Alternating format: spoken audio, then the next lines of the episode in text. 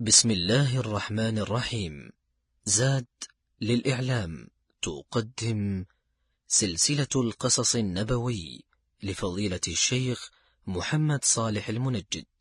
الحمد لله والصلاة والسلام على رسول الله وبعد. فأرحب بكم أيها الإخوة والأخوات. السلام عليكم جميعا ورحمة الله وبركاته.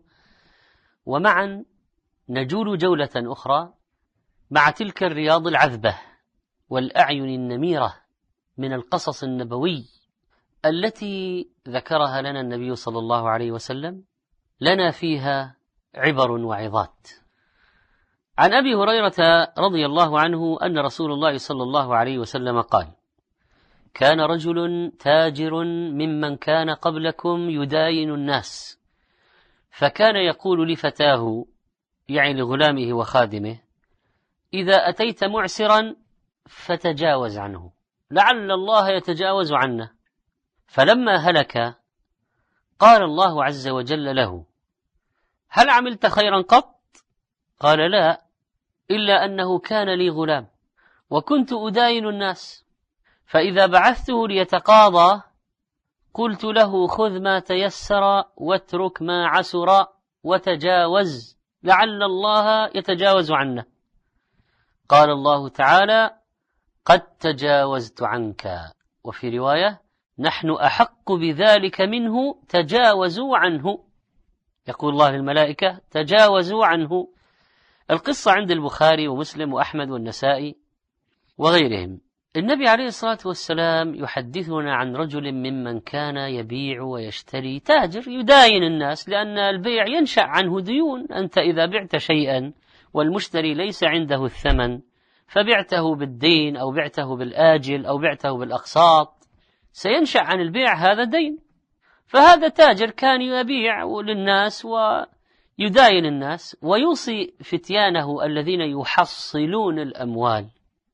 وما أجمل أن يقول التجار اليوم للمحصلين والمحامين وموظفي التحصيل التاجر اللي في الحديث كان عنده ميزة كان يقول لفتيانه ويوصيهم. معنى ذلك أن هذا عمل متكرر ويؤكد عليه لأنه يوصي. هذه وصية ما هي مجرد قول عابر. لا يوصي فتيانه. الذين يعملون عنده أن ينظروا الموسر ويتجاوزوا عن المعسر. لاحظوا أيها الأخوة والأخوات الموسر الذي عنده ينظروه ويؤخروه والمعسر الذي ليس عنده يتجاوز عنه. هذه عملية شطب الدين. أشطب الدين؟ طيب لماذا يفعل ذلك؟ قال لعل الله يتجاوز عنا. فحقق الله رجاءه وتجاوز عنه وغفر له. النمط هذا من التعامل الآن شبه مفقود. ما عاد الناس يثق بعضهم ببعض. فالتحايل واللصوصية والتهرب من قبل المشترين والمستأجرين الذين عليهم الديون والحقوق ومن الجهة الثانية أصحاب الحقوق فيهم تعسف وشدة ومطالبة ملحة وإرهاق وتهديد ورفع دعاوى بالسجن يعني المسألة مختلة من الطرفين. ناس عليهم حقوق يتهربون ويماطلون ويكذبون ويخلفون الميعاد ويحتالون وأيضا أصحاب حقوق أشداء ما في رحمة. إصلاح الأوضاع يقتضي أن يكون عندنا رحم الله امرأ سمحا إذا باع سمحا إذا اشترى سمحا إذا اقتضى. فهو سمح في التعامل وسمح في المساومة وسمح في القضاء والاقتضاء. سواء إذا أراد أن يدفع دفع بسرعة ما في تلكؤ ولا تردد ولا مماطلة. وإذا أراد أن يحصل ما عندك بعدين. طيب خذ وقت خذ وقتك ما هي مشكلة. التجاوز والعفو عن المدينين المحتاجين. قال ابن حجر رحمه الله يدخل في لفظ التجاوز الإنظار والوضيعة وحسن التقاضي. الإنظار يعني التأخير الوضيعة يعني أن تضع عنه. أنت ممكن يعني تسامح بكل المبلغ ممكن تسامح بنصف المبلغ وممكن تسامح بثلث المبلغ. وحسن التقاضي يعني ما عندك الآن هات بعد ذلك. ممكن نعطيك مهلة تأخير والإنظار أن يحل الأجل ووقت سداد الدين والمدين ليس معه شيء فتنظره وتصبر عليه. امتثالا لقول الله وإن كان ذو عسرة فنظرة يعني إنظار إلى ميسرة يعني إلى وقت اليسر. ولذلك قال العلماء إنظار المدين المعسر واجب على صاحب الدين وعليه أن لا يطارد الشخص غير القادر يطارد المتحايل الكذاب يلاحق المحتال يهدده بالسجن يرفع عليه دعوة في المحكمة محتال. مطل الغني ظلم هذا ظالم. لكن الذي ما عنده ثبت لديك أنه ليس عنده. تطارد إيش؟ تلاحق فيه ليش؟ وعد النبي صلى الله عليه وسلم منظر المعسر بأن يظله الله في ظل عرشه. وخذوا هذا الحديث العظيم مثلا على ذلك.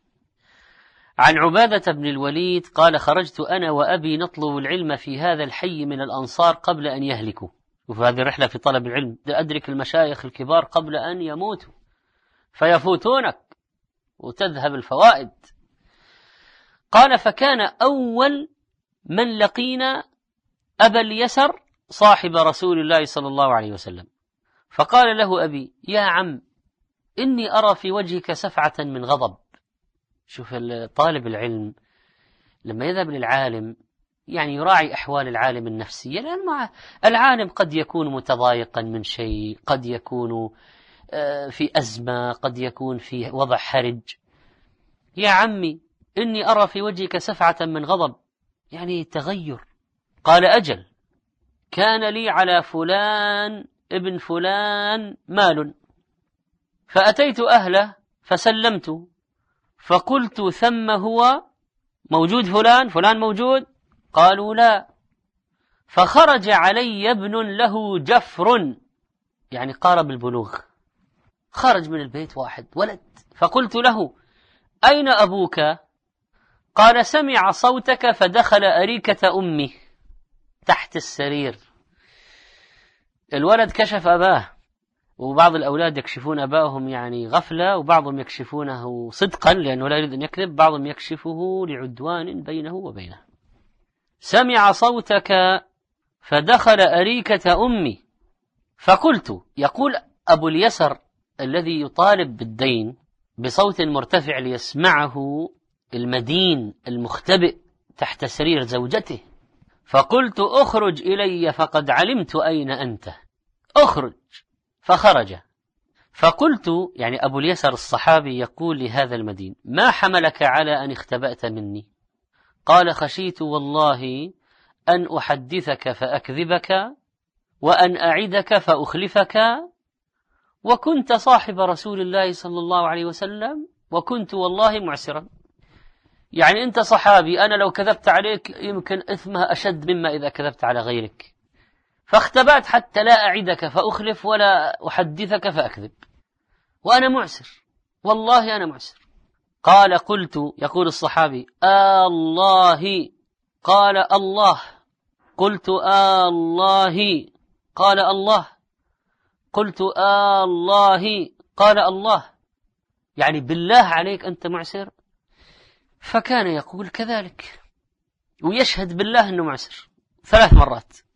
قال أبو اليسر فأتى بصحيفته التي فيها إثبات الدين والشهود والإقرار. قال فأتى بصحيفته فمحاها بيده. راح الإثبات. فقال إن وجدت قضاء فاقضني وإلا أنت في حل. إن وجدت قضاء فاقضني وإلا أنت في حل. شوف هذه أخلاق الصحابة. فأشهد بصر عيني هاتين ووضع أصبعيه على عينيه. وسمع أذني هاتين ووعاه قلبي وأشار إلى مناط قلبه. رسول الله صلى الله عليه وسلم يعني سمعت أذناي ورأت عيناي وفهم قلبي فقها كلام رسول الله صلى الله عليه وسلم. وهو يقول من أنظر معسرا أو وضع عنه أظله الله في ظله. رواه مسلم. وعند الترمذي من أنظر معسرا أو وضع له أظله الله يوم القيامة تحت ظل عرشه يوم لا ظل إلا ظله. يوم القيامة ستدنو الشمس من رؤوس الخلائق. وكثير من الناس سيغرقون في العرق وبعضهم العرق إلى يغطي الفم يلجمه إلجاما وبعضهم إلى صدره وثندوتيه الثديين وبعضهم إلى نصف الجسد وبعضهم إلى الركبتين بعضهم إلى القدمين حسب الذنوب. يصهر الناس العرق. الشمس تصهر الناس ويغرقون في العرق فيحتاجون إلى أي ظل. ويوم القيامة المشكلة الأرض مكشوفة وما في معلم لأحد لا جدار ولا شجرة ولا صخرة ولا ما في شيء.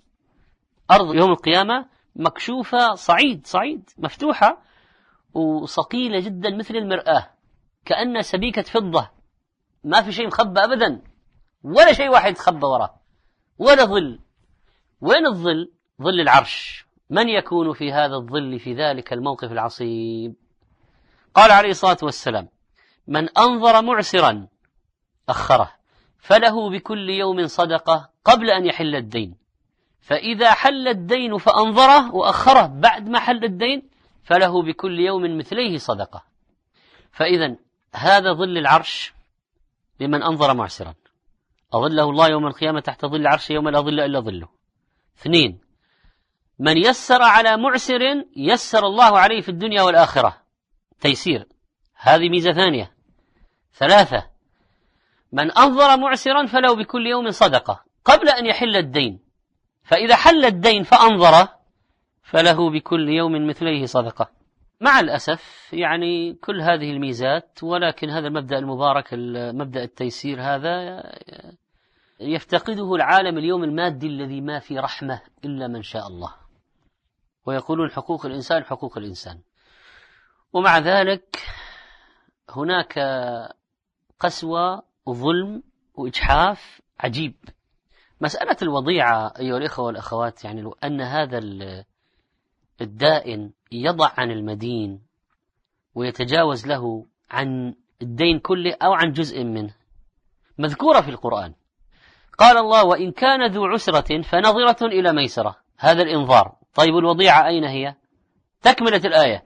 وأن تصدقوا خير لكم إن كنتم تعلمون.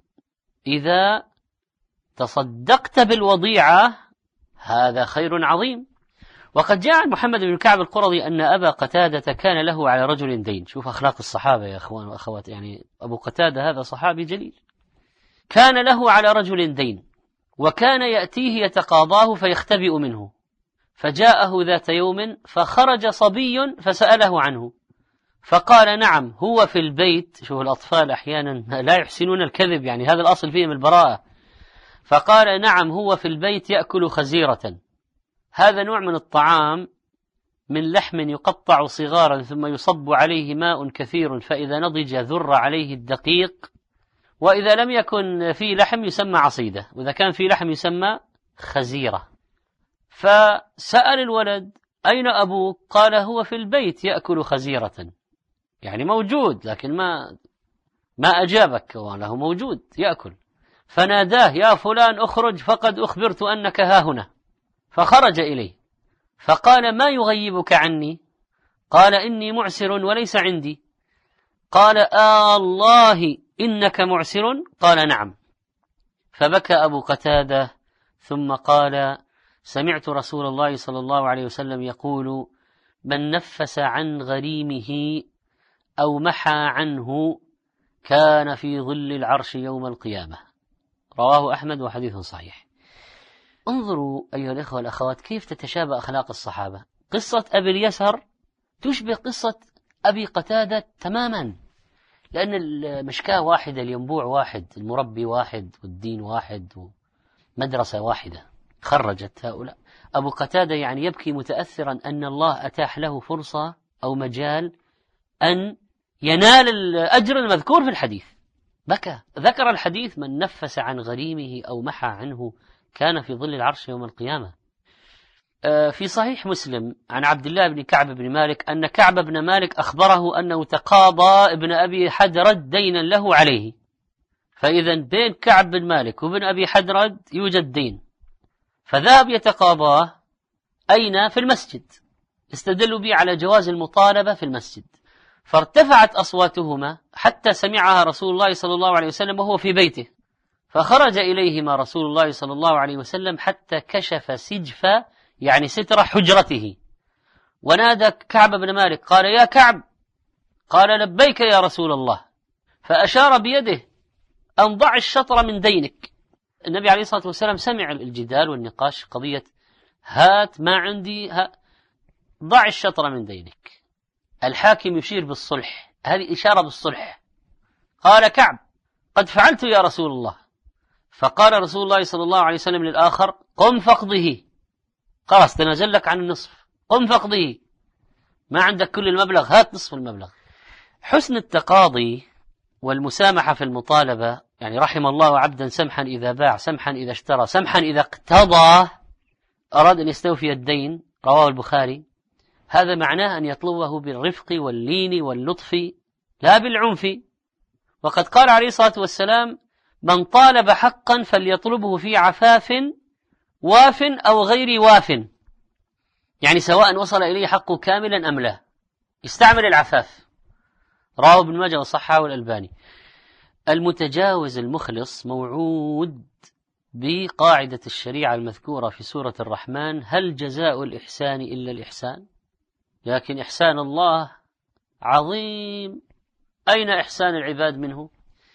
ثم نجد القصة فيها فضل القرض الحسن وكان هذا الرجل التاجر صاحب القصة الأصلية يداين الناس يقرضهم. وقد قال عليه الصلاة والسلام ما من مسلم يقرض مسلما قرضا مرتين إلا كان كصدقتها مرة. رواه ابن ماجه وحديث حسن.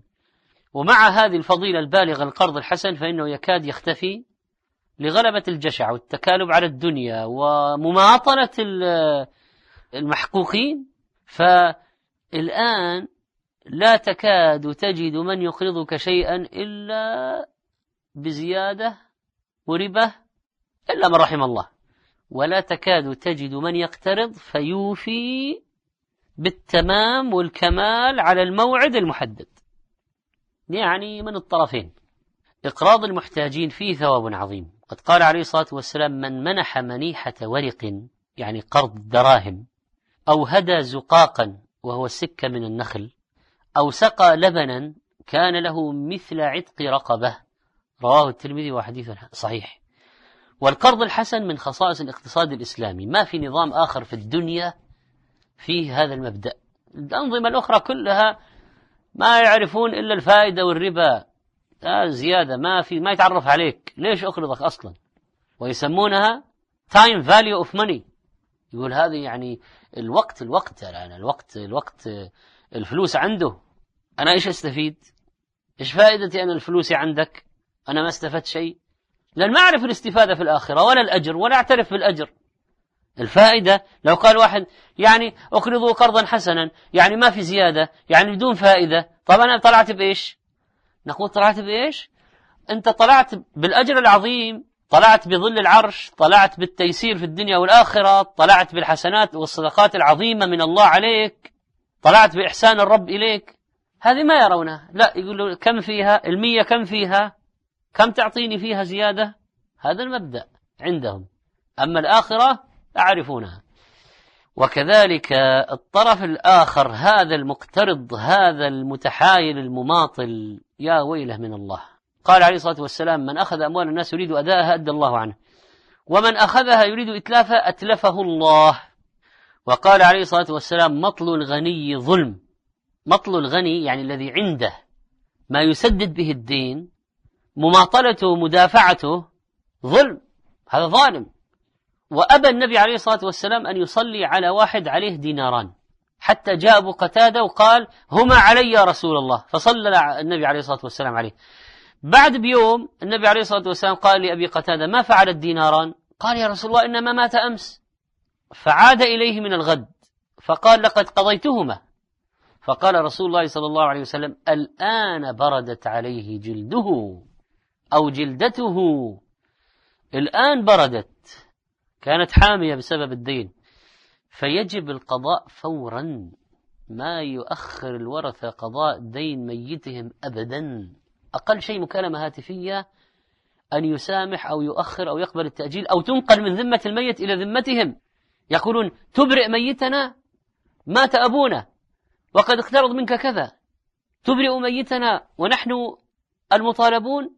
أقل شيء يعني ينقلونها من ذمته إلى ذمتهم ليرتاح في قبره. أيها الأخوة والأخوات الجزاء من جنس العمل. من ستر مسلما ستره الله. من يسر على معسر يسر الله عليه. من نفس عن مؤمن كربة نفس الله عنه. من أقال نادما يعني واحد عمل صفقة بيع ثم جاء ندم قال أقلني انفض الصفقة. من أقال نادما أقال الله عثرته. من تتبع عورة أخيه تتبع الله عورته. من ضار مسلما ضار الله به. من شاق شاق الله عليه. هذه كلها في الأحاديث. من تتبع عورة أخيه تتبع الله عورته. من خذل مسلما في موضع يحب نصرته خذله الله في موضع يحب نصرته. من سمح سمح الله به. الراحمون يرحمهم من في السماء. من أنفق ينفق الله عليه. من كسى مؤمنا كساه الله. من استقصى استقصى الله عليه. من أشبع جائعا أشبعه الله من ثمار الجنة. من سقى ظمآن سقاه الله من شراب الجنة. من أعتق رقبة أعتق الله بكل عضو من عضو من النار. كما تدين تدان ومن زرع حصد ولا يجنى من الشوك العنب واعفو يعفو الله عنك. من ذا الذي يقرض الله قرضا حسنا فيضاعفه له أضعافا كثيرة والله يقبض ويبسط وإليه ترجعون. الله ممكن يسامح ويغفر بأقل حسنة. وهذا الرجل غفر الله له على ماذا؟ بالتأكيد عنده ذنوب. وطاعته قليلة بس هذه هذه هذه هذه غفر الله له بها. هذه تجاوز الله عنه بها. واحد سقى كلبا غفر الله له واحد نحى غصن شوك عن الطريق فغفر الله له. اتقوا النار ولو بشق تمرة. فإذا يجب علينا أن ننتهز فرص الأجر ونلج أبوابه وأن نحسن الظن بالله. شوف الرجل قال لعل الله أن يتجاوز عنا فتجاوز الله عنه. أنا عند ظن عبدي بي فليظن بي ما شاء. اللهم اعف عنا واغفر لنا ذنوبنا وتجاوز عن تقصيرنا وأدخلنا الجنة مع الأبرار ويسر لنا أمورنا في الدنيا والآخرة وأظلنا بظل عرشك يوم لا ظل إلا ظلك. استودعكم الله. والسلام عليكم ورحمة الله وبركاته.